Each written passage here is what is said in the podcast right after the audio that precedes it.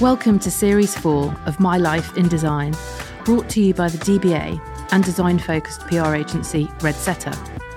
I'm Claire Blythe, co-founder of Red Setter.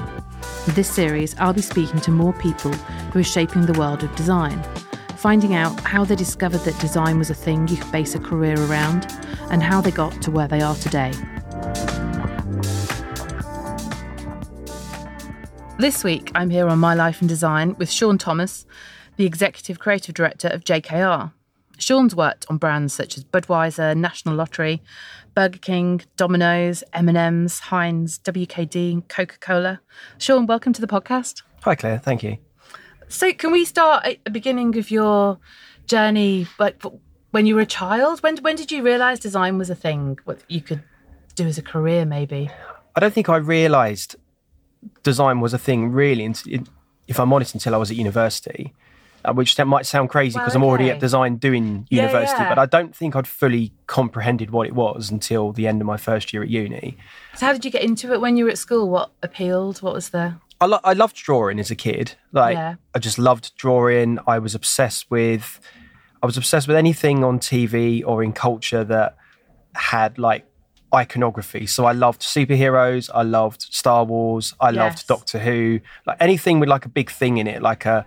a symbol, like like the Batman symbol on a chest or like the TARDIS in Doctor Who. Like I, I, I guess I was always obsessed with like things in culture that just people loved. And yeah. I, I suppose I suppose it's a bit like, you know, the golden arches of McDonald's or... Yeah, you well, know, that like, conveys and means. Yeah. Stuff and, stuff. and yeah. I don't think I realised it at the time, but I suppose that was kind of the beginning of being interested in like branding and design. Like, and I was I was obsessed with like, I was, I mean, I was properly obsessed with Star Wars as a kid. I mean, all I did was watch Return of the Jedi on, on Betamax video for about for about three years constantly. Betamax video is going back a long way. It is going back a long way. Yeah, and I had I had all the books of like the storyboards for that and Jurassic wow, Park. Wow, did you? And I just obsessed over like the like the storyboards and the ship design and like how someone had created like the look of the clothing. Yeah. And I suppose that was when I started to be interested in like design and, and and I guess I knew that someone was making all that imaginative stuff. Yeah. And I was thinking like, oh, wonder how wonder how you do that. And that would be that would be a fun thing to do. So I suppose that was the beginning of it. Jurassic Park's got such a clear image in my head, obviously, and most people tend to think about the actual the logo and the brand Absolutely. and the thing. And yeah. Yeah. yeah it was that, that it was that era of like eighties and nineties like T V shows. And and then I guess um my two constants in my life have always been a complete love of music and video games, and I think yeah. they seemed like really interesting, like emerging things when I was when I was a kid. So I think I loosely wanted to do something in like an album cover design or video games designer or something like that, but I didn't know yeah. at the time what it was. I guess I just I knew that I this seemed interesting and I liked it. Definitely, I think. That sort of, yeah, album covers. I've heard quite a few people say that's what first they first realised you could have a job doing that, which is quite amazing. Yeah. Video games and all that kind of thing. I've not heard that many people talk about, actually. I was obsessed with video games. Yeah. Like, I remember we couldn't really afford um, any of the big consoles, but we got a Sega Master System, like, at the end of almost, like, the Mega Drives, like, which is the more powerful consoles, like, lifespan. And all I did was, like, play Sonic the Hedgehog. I drew I Sonic the Hedgehog. That. Like, I, I think as a kid, I realised... quite early on that I didn't like putting my own artwork out into the world and having people like exposing myself. Like when yeah. I, when I look back at a lot of my art, like I was really good at things like still life and figure drawing where yeah. I could copy something, and I had notebooks at home where I copied things. But when it actually came to inventing stuff out of my own head, yeah, that's interesting. I, I, I struggled a bit more with that, and whenever I did creative writing or tried to write lyrics, they were always awful.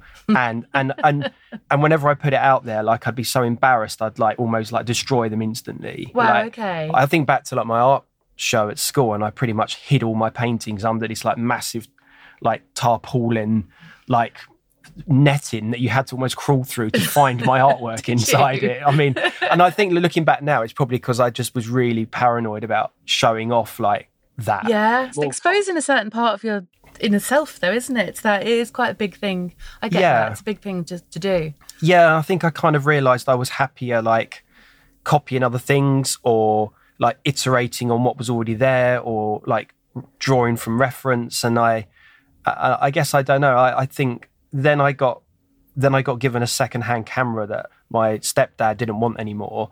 That was kind of what I guess I also started to kind of get obsessed with, like looking at the world through a lens. And I, I found yeah. that quite interesting, that I could have a point of view on the world, but I didn't have to create the thing. It was like almost just documenting it and, you know, yeah, putting okay. a narrative together. And I, I suppose that was from quite an early age. I think I realised that, I don't think I realised at the time, but when I look back now, I think if I look at things I did, I was always more interested in like having a point of view on the world and like directing it or, or yes. kind of cropping it or framing it than actually creating it. Like creating I think I think an artist place. creates it and puts it on show. Yeah. And I think I always kind of knew from an early age, like I was more comfortable being like the person behind the scenes or the director of it, but not yeah. not being the person. Because I think it's interesting when I look at a lot of the people that've been on the podcast, there, I'd almost say like they're kind of they're artists in their own right, that they're known because of the work they've done.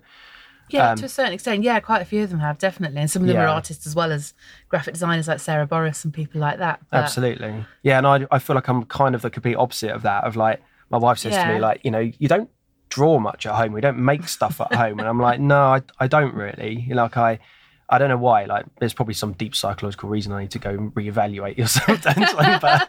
Definitely. I completely get that on the art side of things. I've always loved art and loved drawing, but I don't think I'm... the best at it, and yeah. it terrifies me putting it out there because I think people would say that, which is stupid, isn't it? I should just do it and lose all that. Yeah, and I, I, I guess like my, my family always encouraged me and like said, oh, you're such a good drawer, and like people around me yeah, in the village did. Be. But then I, I knew that when I went into my into school, and it was a very small. I mean, art was not championed at school in the school I went to, and it was a yeah, very okay. small group of people doing art. But even within like a group of like eight or nine people that did art, and that was my passion point and what I spent a disproportionate amount of time doing compared to any of those other people, yeah. I was still in the bottom bit of art.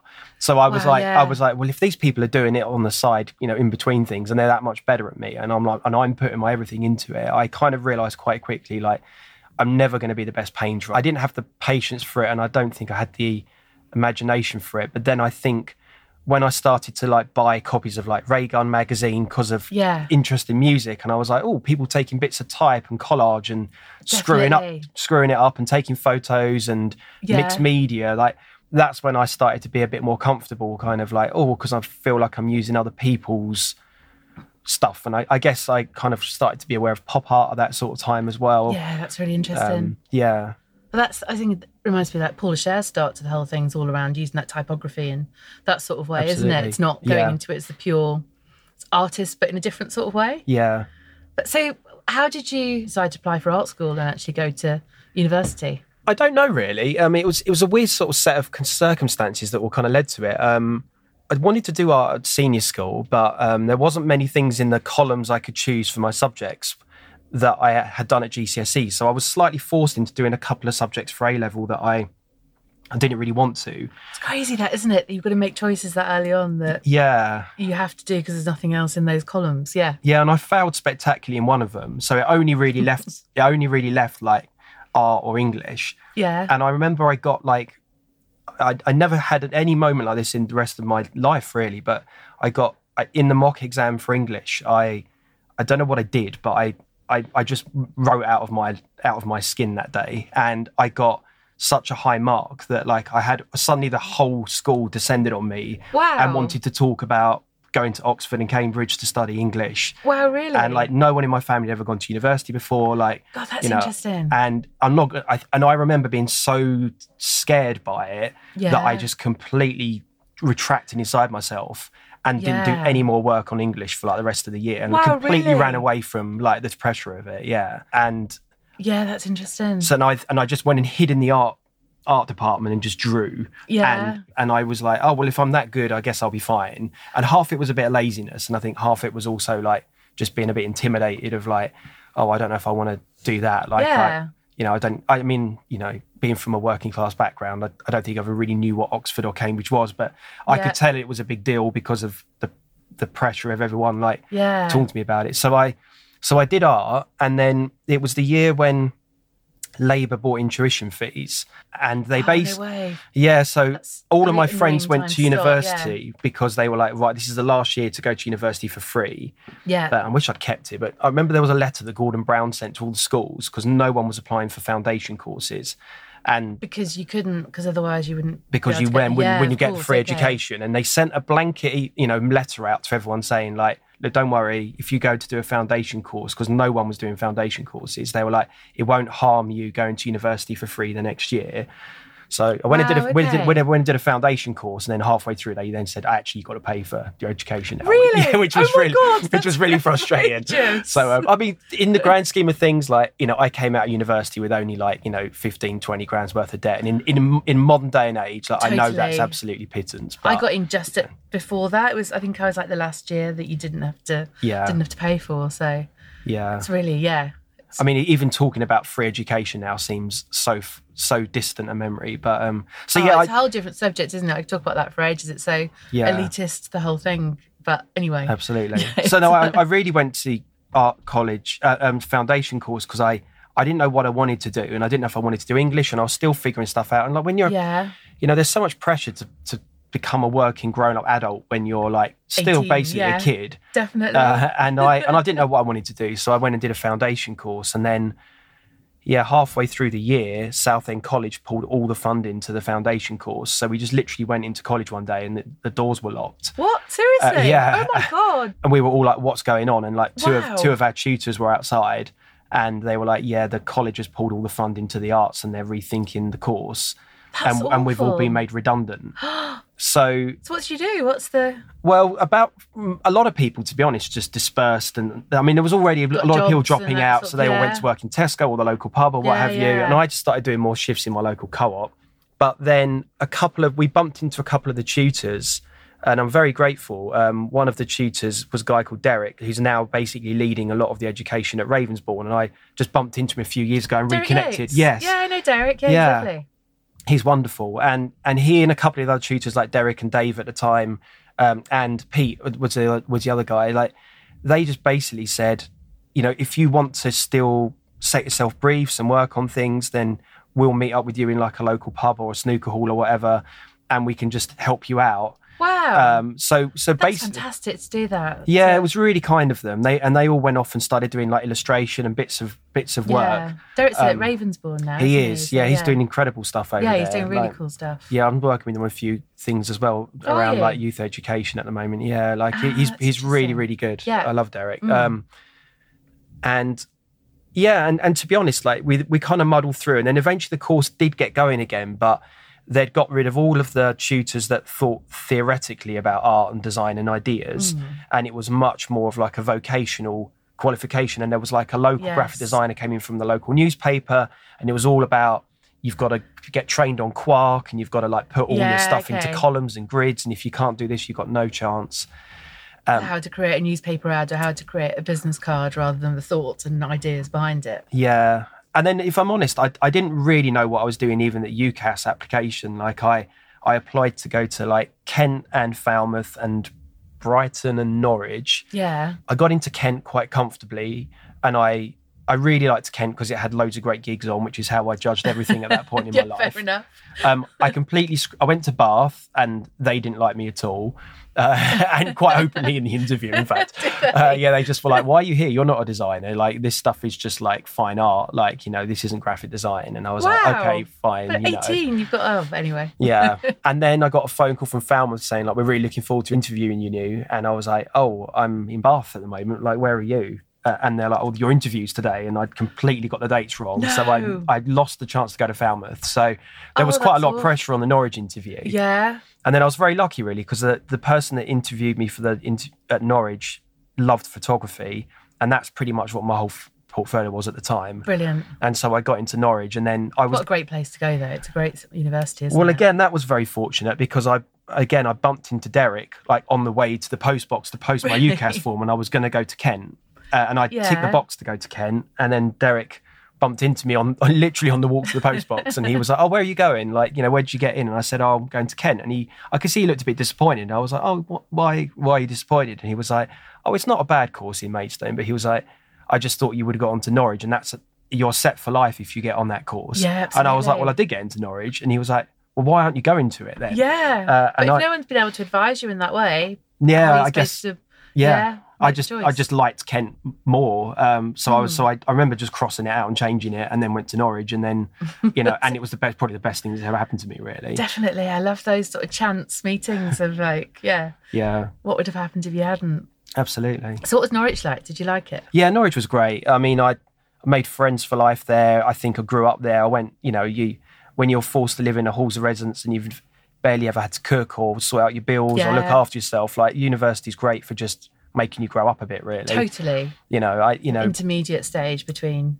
yeah. being a kid and real life adult stuff. Absolutely. Yeah. And the the first year of Norwich was very much almost the foundation course at the time. It was like you did a bit of photography, a bit of animation, mm. uh, and that was when we started to do bits of design. And um, the tutor from the from the second and third years at the time, Ray, he set these briefs, and it was a really, really interesting time. Like it, it was, it wasn't without its turmoil as well, because we had a, we had a really lovely tutor called John Riches, who who unfortunately passed away in the year when he was teaching our year. Oh wow! Um, so we were again like it was a little bit frantic for a little while in terms of like the curriculum, mm-hmm. and then, but it became quite clear to me that um, there was some. I, I knew I didn't have the patience for animation.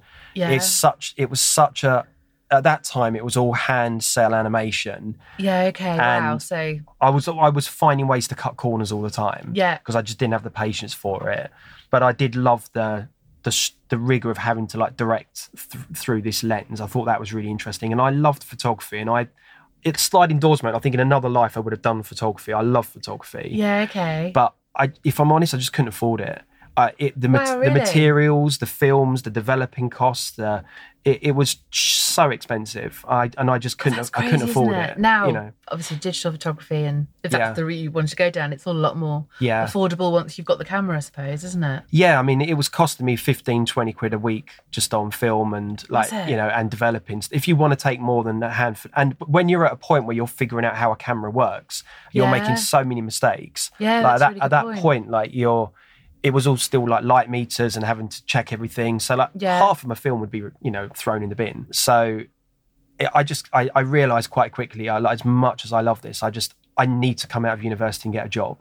I was yeah. like, I was like, I can't go back to working in the co-op in Southend. Yeah. You know, I've got nothing against Southend, grew up there, go back there all the time and love it. But I was like, I, I don't want to go back to working like shelf stacking. Yeah, when you can like, make a career out of... what yeah. you're doing, then yeah, definitely. And I knew I didn't have a nest egg to fall back on. Like, you know, one of the only reasons I managed to really go to university was because um, my parents had just split up. So because they were both on so, such low salaries, then I yeah. I qualified just about for like a grant that meant wow, okay, that that's... I got like three hundred pounds a year to like just help with my halls fees. Yeah. But that was, that was at that time, that was the difference between probably going to university and not. Wow, that's... Yeah.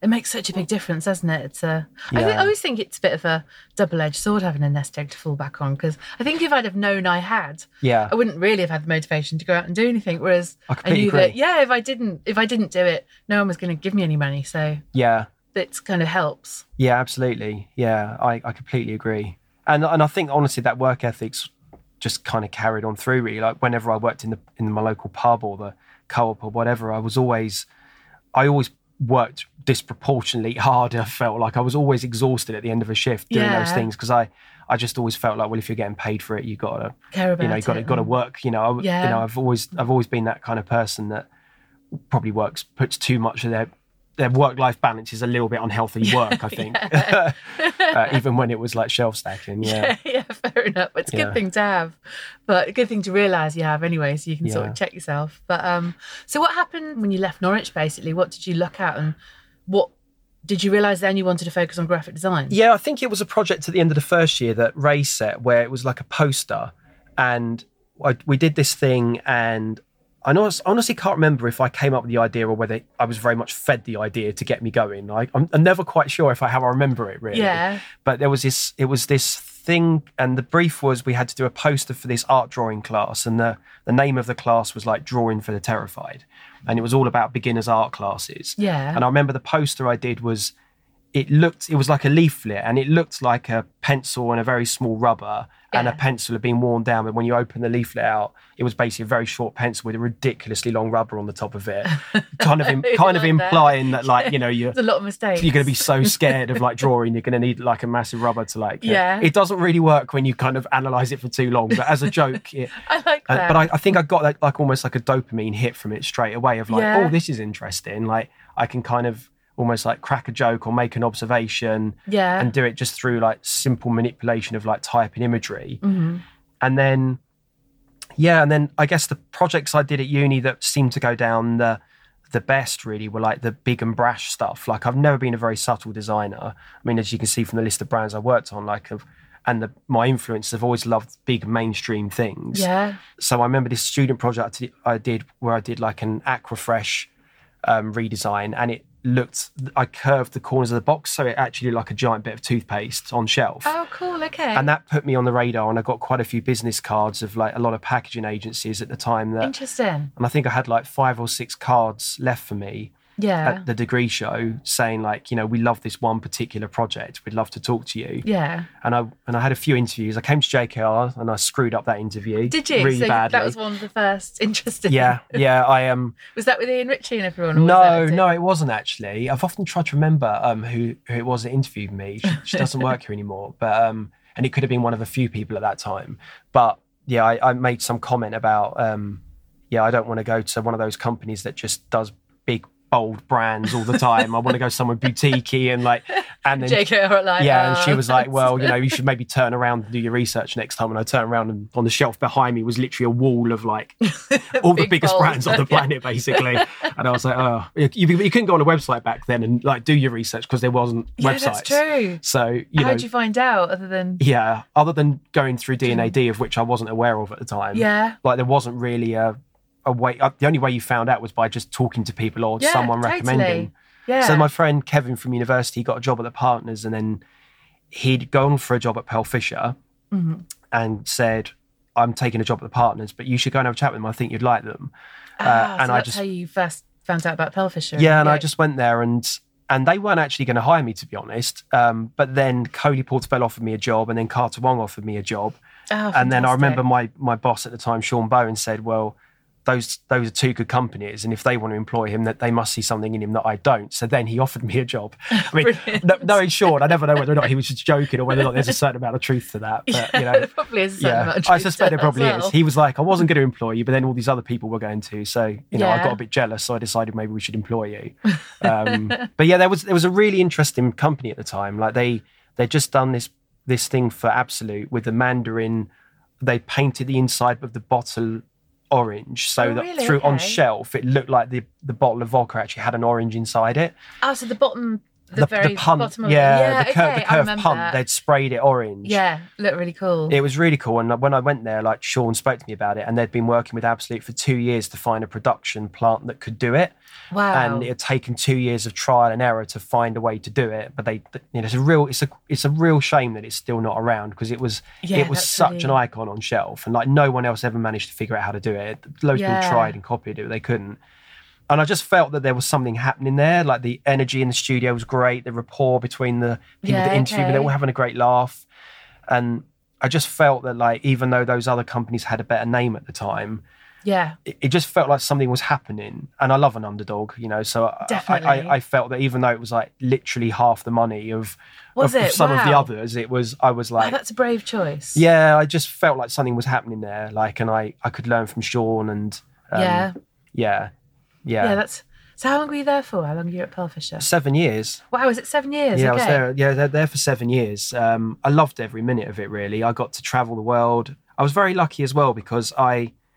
You know, I'd never really travelled. I mean, I, yeah. I I was that guy who I, I always say to people, like, don't be afraid to ask stupid questions, because I asked a lot of stupid questions. Yeah, like I, really I was important. Almost every job I was put on was a case of me looking at this going, well, I don't know what whiskey is, or I don't know what this is, or like hot sauce from Cuba, where's Cuba? Or yeah. like, and, and like yeah, almost yeah. like every single project was me having to go and like, it would almost be like, mate, you know, Neo in the Matrix and plug myself in and download yeah. a crash course in it because I just didn't know what half the projects I was working on were. And like, I basically learned about like social etiquette and restaurants and where, you know, what London was like and travel and yeah. how to get a passport and everything really through like yeah, of course, working not there. just not just the work projects, but how to get a passport and things like that. Of like, yeah, of course. And just, you know, it, it was quite experimental as well. Like I remember like I had these, I, I taught myself a little bit of coding at university in my spare time.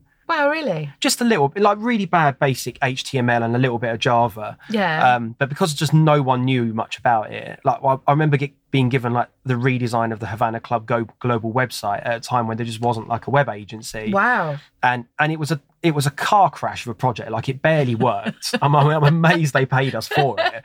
But because I think no one knew how to do it any better. Yeah, of everyone course. was just like, well, at least someone's done something. Yeah. Um, yeah and yeah. It, so it was kind of an era of like figuring stuff out on the job definitely. like that. You know, there wasn't as many processes and like, it, it definitely felt like an era of people like figuring stuff out and things like that. Absolute yeah, Pun and the website.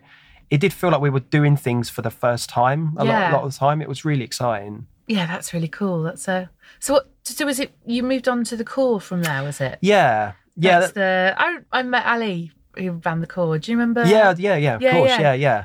Um, God, a long, long time ago. I think he moved over to Australia. Last yeah, time he's heard, he's but... long. Yeah, he's been over there for a few years, I believe. Yeah, yeah, yeah, absolutely. Yeah. But so how did that happen? Was that, so they were based up in Hull, weren't they originally? Well, they, they must have had a London branch as well. Yeah, they basically like ran out of Hull, and they worked on the Asda account mainly. But yeah. then they were getting more and more work with Unilever, and they ran out of London. Yeah, okay, that's when the Marmite stuff. All that's came right. Up yeah, it was the, the Marmite pot Guinness noodle and all that. Yeah, yeah okay. And yeah, I, I don't know. I don't honestly know sometimes why I left Pearlfisher when I did, because I, I, mean, I was genuinely like distraught leaving there. I loved it. I just felt that maybe I, I I think I'd started to realise that maybe I wasn't the type of designer that's very good at making things look very good. And I think yeah, there's different okay. types of designers. There's like conceptual designers or practical designers or very, you know, ordered and, you yeah. know, kind of process designers. And I, I kept wanting to be put on like the Fortnum and Mason's jobs and the niche startup jobs and all of the sort of sexy Waitrose jobs yeah. that all the designers were fighting over. But whenever I was on them, like I could tell that my work wasn't as good as some of the other designers around me, wow, and it okay. wasn't getting selected. And then I noticed that like no one was really caring about Stella Artois or Coca-Cola or anything like that. So the big mainstream brands yeah. you can make a real difference on, and people really so liked I sta- it. I started doing mm. more of that really, and then and then I remember. I mean, the reason why I left Pearlfisher was like partly I've been there seven years, and I felt like I kind of felt like I just needed a change. Yeah. But also very pettily, I just, my friend was living in Japan at the time and he wanted me to go and visit him, and I couldn't get any time off because I was so busy at work. Yeah, so enough. I literally quit so I could go to Japan for like two weeks on holiday. Um, it was it was very petty, but like the Core. I think at that age I probably would have done a similar sort of thing. yeah, like um, and then the you know, and I had a friend who worked at Pearlfisher that had gone to the Core, and he was like, "I'll come over here," and. And I, I don't know if I ever thought that the Core was going to be like a long-term thing or not, but it was like, it was it was an excuse to leave and yeah. go somewhere and see how it went. Yeah, seven years um, is a long time in a job at that age as well, isn't it? So exactly. Going somewhere and doing something different. And yeah, if I'm honest, I, I had a pretty miserable time at the Core. Wow, like, really? Yeah, I didn't... What happened? What's the... Well, I was there for a year and a half, but like structurally the way it worked was like, It, everything went through like the founders, and I, I think imagine, yeah. at Pearlfisher, like Sean Bowen was travelling so much, and Jono was, and Mike and Karen were all great at like delegating and leaving yeah. you to, to find your own path. Yeah. So I was always busy at Pearlfisher, and I felt like in charge of things. But at the Core, you you just sat around for two days of the week waiting for the creative directors to come back and tell you what to do. Yeah. And then yeah, they'd art direct different. what they what they wanted you to do. So half my week was just sat around waiting to do stuff. And then the other half of the week was like literally working like fourteen hour days to like yeah. get some work done, because like there was, because you only had a day to do the project. And and I started to feel like my confidence really took a knock there. It would and do, wouldn't it? If you could check everything, can they change it? And Yeah, yeah. and I, I think as well, like I started to get bored and distracted. Like I started up my own music website when I worked there.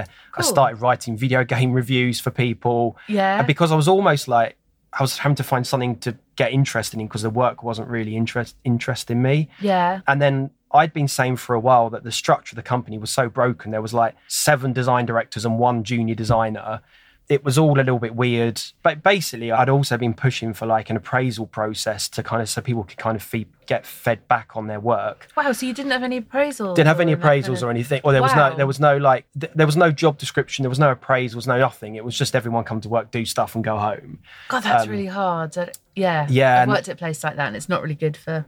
No, it's a completely flat structure, and, yeah. but it meant that basically you had design, you had people that were like twenty years experience of doing spirits who were being bossed around by someone that was a little bit more vocal and loud than them, who had like two years out of college and stuff. And yeah, and like if they were, if their point of view was good or they were saying something interesting, I could kind of understand it. But it was just, it was all just a, I, I don't know, it was a bit of a mess, if I'm honest. Yeah. And yeah, and then I after reluctantly, uh, well, basically after.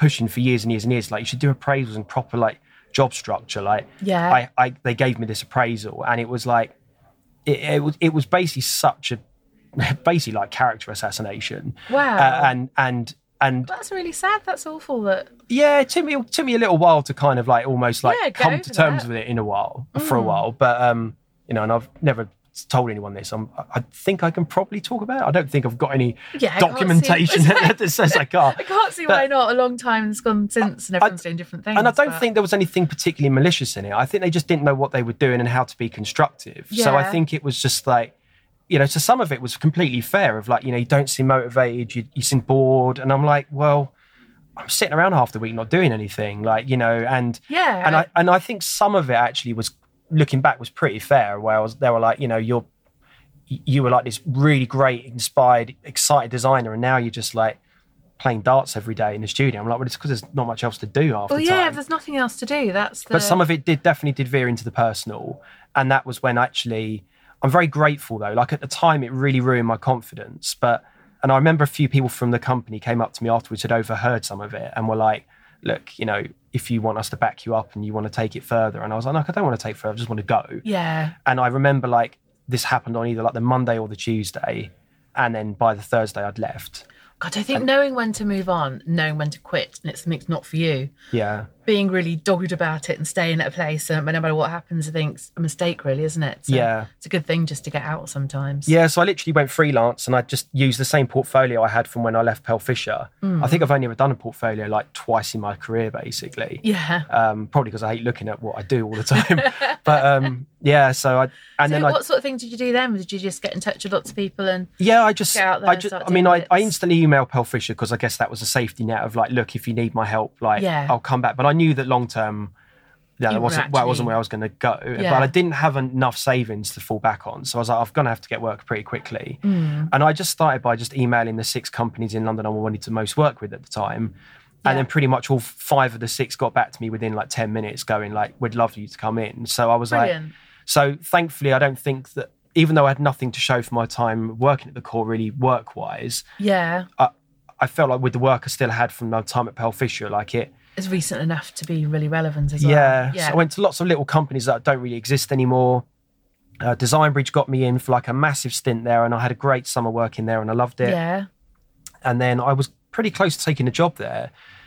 But then I came into J K R, and yeah, I, I don't know. Like, I... Design Bridge at the time, I think, had the more hot clients. It was doing the, the cooler work. It was winning more awards. Yeah, okay. It felt like there was a better kind of like like social culture there. This is like thirteen years or so ago? Yeah, thirteen, yeah, okay. fourteen years ago. Yeah. And it was also the summer of like one of the World Cups. So they just had football on on every wall and okay. everyone was just sitting around drinking at like eleven a.m. watching football. And I was like, this is pretty awesome. That does sound really yeah, cool. like So I was like, this is, this is amazing. Mm. And I had a really good summer there.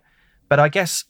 I was slightly concerned because a bit like at the Core, there was just like periods of like boom and bust where there'd be days when I'd be waiting for a brief and not doing stuff. Yeah, okay. Whereas when I came into J K R, it was like a well-oiled machine and it was like there was always yeah. a brief, there was always someone to talk to, there was always a team to work with. Yeah. And I just got the feeling that even though the work was really hot at Design Bridge at the time, like yes. I needed structure in my life at that point. Definitely. And then I met Ian and John and Daniela, and like Daniela was like like so welcoming and lovely and just like come and work, you know, come and work here, I love you, like you're you're yeah. great.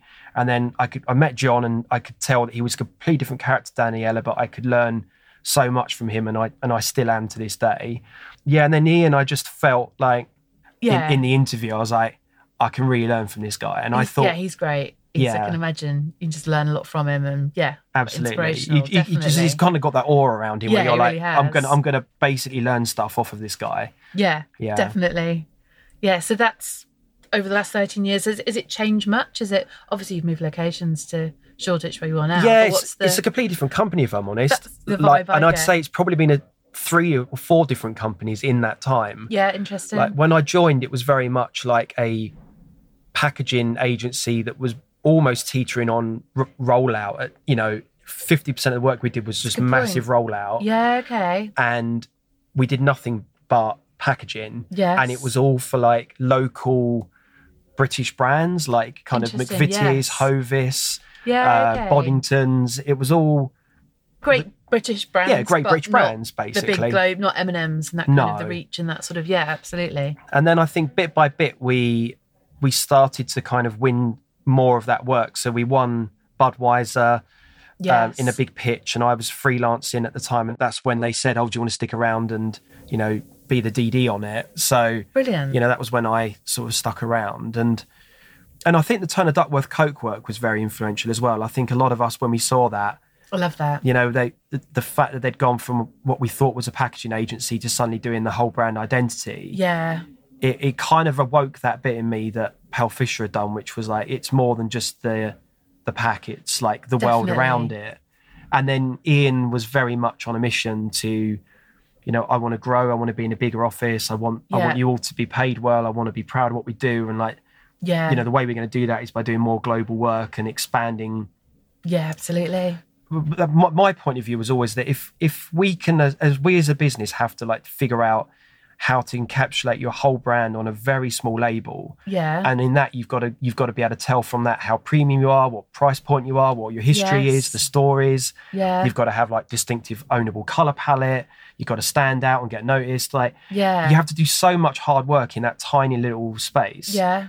So if you can do that, you can then totally do that on social media. You can totally yeah. do that on the poster. You know, those those things are transferable. And my point of view was always that it's easier for us to go that way almost than it is for an ad agency to take a three-minute film and try and cut it down to like something that works in like two seconds. Yeah, absolutely. That's a really good point. So you've yeah. basically changed what you do at J K R from being pure pack design yeah. to every touch point a brand has. Just yeah. with, by touch point, I mean, it could be outdoor posters, it could be social, Absolutely. it could be... Yeah, so I'd say like packaging is still like probably forty, fifty percent of the work we do in some form or another. Yeah. But fifty percent of the business now is like corporate branding, it's like brand experience, we're doing like campaign identities, we're doing out-of-home campaigns, we're doing spatial activations. Yeah, brilliant. We're doing takeovers of like shops and partnerships. Like it... It feels more like a full-service design agency these days. Yeah, like it, I like that. You know, and that, a big part of that was down to, like, Tosh coming in. Um, course, like, yeah, Ian, Ian headhunted Tosh, and, like, his way of presenting work and thinking about work was just so expansive that it kind of, like, blew all our minds. And wow, that's brilliant. Yeah, like, it. I, I think that was when, yeah, my role changed here when, like, we saw what Tosh had done in New York, and yeah. there was a group of us uh, at the D D level, and we all looked at it and were like, oh, wow, okay, yeah, this is really, like, next-level work. Yeah, that's fantastic. Um, and that's that, really exciting. That, yeah, his work on Budweiser and Dunkin', like, unlocked a lot of other opportunities for us to then, you know, do what we were doing. Yeah, the Dunkin' work was really good. Yeah, it was, yeah. Definitely. Oh, yeah. that's really, it's, yeah, it's really exciting shift of... What's the What's the favourite bit of what you do in your job today? What's the... I still just really love seeing people create stuff. I like, I've realised that making things look aesthetically good is not what I'm good at. Yeah. So my I, I feel like my job is to create the environment for other people to succeed in. So I think perfect as E C D, isn't it? That's yeah, like it's it's a weird one really, because I, when I look at like the design industry, a lot of the people that are most famous in it are they're famous for, for what they've created, and and I. I don't think I'll ever be that person. So I've always felt a bit of an imposter in it. Really? Yeah, yeah, totally. I mean, I th- because I haven't really got... What you've done got... at J K R is really impressive stuff. It's, uh, I mean, throughout your whole career, but... It's just, in, it's more intangible, I guess. Like, what, what, what J K R's achieved is really, is really incredible, I think. You know, and I'm incredibly proud of, like, what a great team effort we've all done to, like, yeah, change perceptions internally and externally of the business. You know, because at the time when I joined J K R, like, people were like leaving in their droves, and it wasn't it wasn't a happy place. And, wow, really? Yeah, like it was still a very well respected place, but it it was you worked very hard, and everything still went through Ian, and yeah. and Ian and like Tosh's way of thinking about things changed things, and then Guy yeah. when he came in, I think as C E O, like like brought in some really good habits from ad agencies that we learned from. Yeah, okay. And then I think Ian then inverts, he, he calls it inverting a triangle, where everything went through Ian to like Ian saying, right, we're going to run J K R from now. Like, I don't even want to see the work. Like, you're all in charge yeah. of it. So he stops being that bottleneck. Yeah, and yeah. that change of mindset just unlocked everything, really. Yeah, that's good. Yeah, the the last few years have just been, it's been great. It's just great seeing people come through. Like, I, I'm really proud that we have got a bunch of people, particularly in London, who... I probably have three different careers at J K R. Like one yeah, of our, okay. one of our creative directors, Chris Sharp, he came in as an account manager, uh-huh. and then he became a copywriter, and now he's a creative director. And like Brilliant. Dan Kennington, who's now a creative director at Toner Duckworth, he worked in workshop, and then he started doing experiments in animation, and then he became like he had his own film and motion department and built that up here, and now he's like creative director over at T D. So I, I, I, yeah, I really, really I really feel like. What I've tried to keep alive here is like that feeling of college where you can kind of come here and like find your feet and figure out what you want to do. Like foundation course within design type thing of finding your feet around that. I like yeah. That. Like, like if someone, like I have people come to me sometime and go like, I want to be a digital designer. And I'm like, you've got to meet us halfway. But yeah. it, you know, you've got to like show us like you've got a, an interest in this, and you, I'm not going to just like change your job overnight and like make you like, take you off the books and like have you doing yes. this without if you've never shown any desire or drive in your personal yeah. time. But if people show me that they're passionate about something and they're interested in it, yeah. I will always try over time to find a way to kind of get them to do that permanently and like have their career like ebb and flow a bit. So we've yeah that works really well, doesn't it? So yeah, we've brought in some like job titles here that like I don't think that kind of don't run sync with the rest of the design industry, which yeah. has caused us a few headaches figuring out how to make it work. But I think the feedback from the team has been like, oh, this has been really good actually, because otherwise I, I feel like I was starting to get bored in my job, and I feel like we've now found like a new level for it to kind of go to. Yeah, that's really good. We've brought in this design lead role now where it's, it's for people that kind of want to earn the money of a D D or a mm. C D but don't want to come off the, you know, the creativity. Yeah, okay. So we've kind of got this alternate career path for those, for those, for that talent now. Yeah, that's really smart way of running things. You keep the best people. Keep Yeah. Can I ask you about how you inspire yourself? What's the, do, do you have a way of sort of inspiring your own creativity? Yeah, I, I don't know. I've, I, I'm not sure. Like I, I've, I've often been a bit of a believer in like, it comes from not I, like I, I, when I sometimes look on, on like staff channels and things, like everyone's all over like Campaign Magazine, or they're all like, yeah. like, have you seen what this company's up to and whatever? Like, yeah, if yeah. I'm honest, like I try not to look too much at what a lot of other companies do. Like you can't help it when you're doing yes. like awards judging and you're in that sort of cycle of the year. Yeah. You do end up seeing good bits of work. But I, if I'm honest, I try and just listen to music and podcast and play video games and yeah. almost like look for ideas out of, of out cultural. Of category. Yeah. Because I, I, I feel like everything's looking a bit samey at the moment. Yeah, to have uh, that a lot of criticism. Yeah, it just, it. I feel like in some respects, like over time now, as the industry's matured, we've just figured out a lot of what works. Yes. But unfortunately, a lot of people have done that now. Yeah. And so like things that you were doing ten, fifteen years ago that maybe made you stand out as an agency because it was like, wow, how are they doing that thing? Yeah. You know, a lot of people from left here to go on and do that elsewhere, or, you know, other companies have done yeah. that. And, you know, like Toner Duckworth and Koto, I think, philosophically think similar to how we do. Yeah, absolutely. So, you know, I think it gets harder and harder to know how to pull your work apart. So what I try and do is like almost like look at what's going on in like indie video gaming, or like certain genres of music I like, and yeah, and almost like way. Look for inspiration there more than in our own industry, if I'm honest. Yeah. Yeah. Yeah. I mean, you're going to get different ideas, isn't it? Like, uh, yeah, that sounds really good. That's. Uh, can I ask you about our own industry? Sort mm. of, what part do you feel part of the design industry? Do you think is there anything you find challenging about of it? About sorry, um, do you, anything I, you find challenging about it? Yeah, I, I do and I don't. Like, I, I, I do. The nature of my job means I definitely feel more part of it than I ever have done, in terms yeah. of like because I've had to like, you know, do P R piece in the past, or yeah.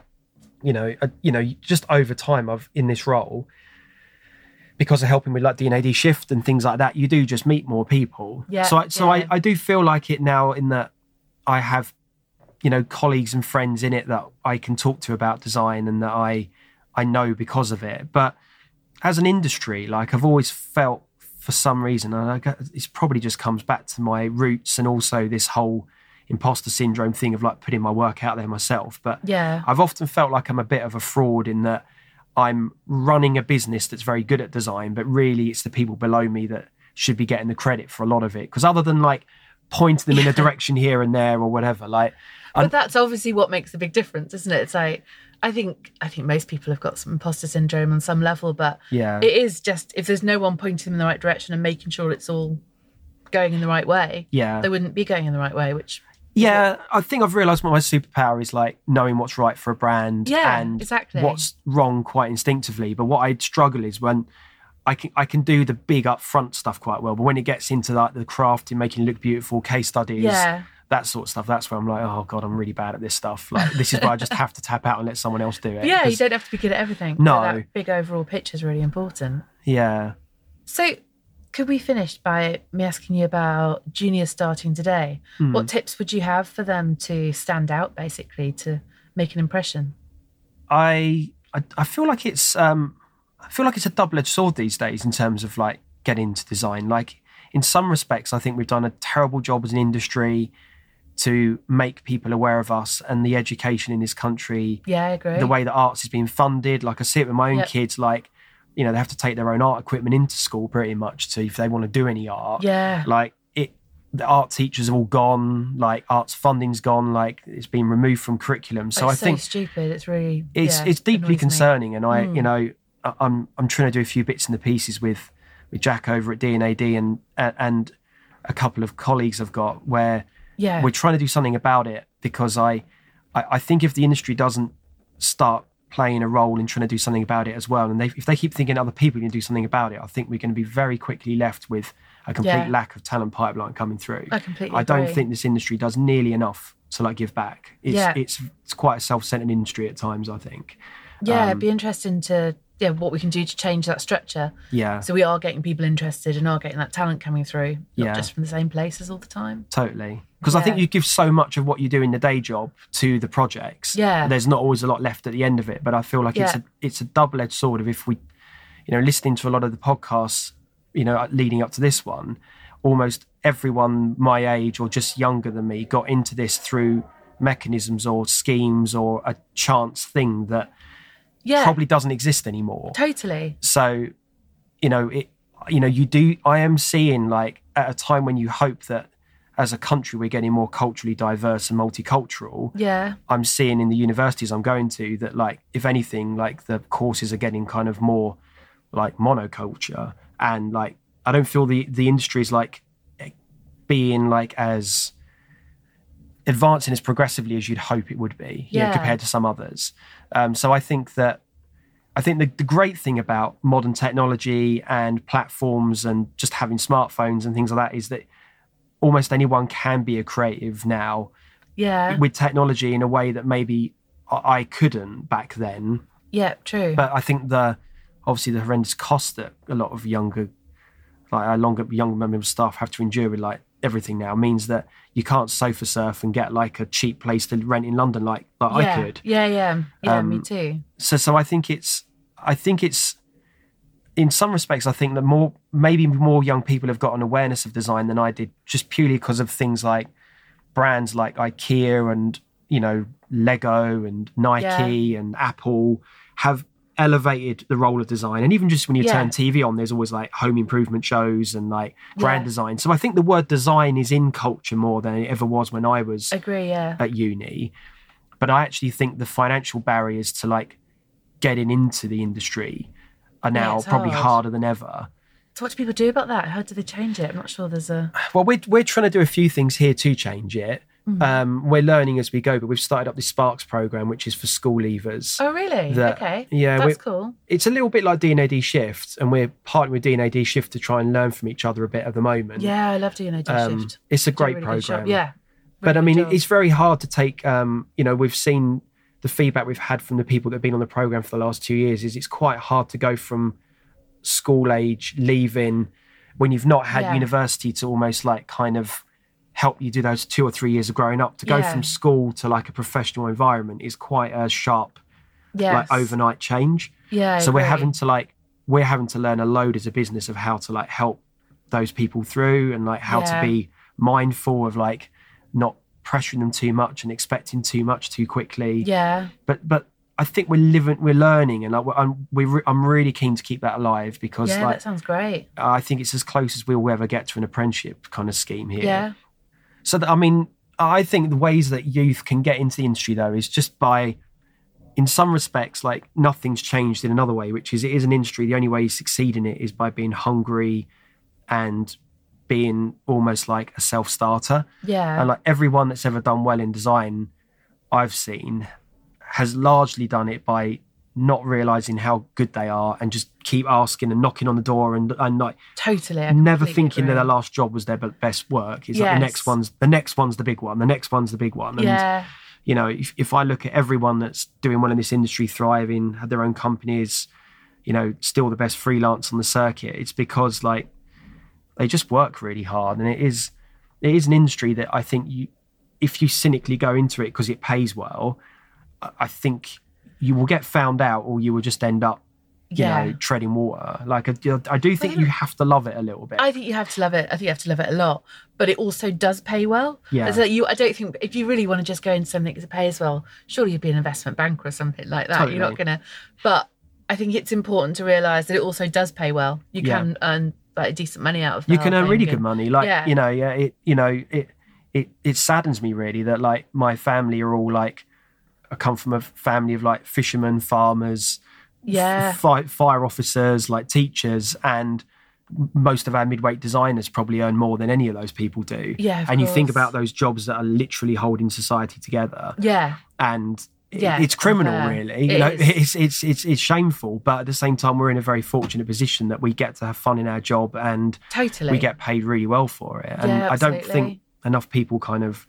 We don't showcase that enough, and I don't think people realise that enough. Agree. Really. How do people get in touch if there are people out there that want to get in touch with you about Sparks programme? Um, Is it on your website? Yeah, it's on our website. We we distribute it when we where we take on people. It, we won't be doing that until probably like March next year again now. Brilliant. Okay. Um, and also, if you follow Creative Lives in Progress, yes. um, they tend to be our like partner who distribute a lot of the information around that as Brilliant. Well. Yeah, they're a really good organisation to get in touch with. And absolutely, they're yeah. worth they're worth following in general. Definitely, yeah, yeah, they are. Fantastic. Thank you so much for being on the podcast. I've That's really right. enjoyed talking to you. Nice pleasure. Thanks, Claire. Thank you.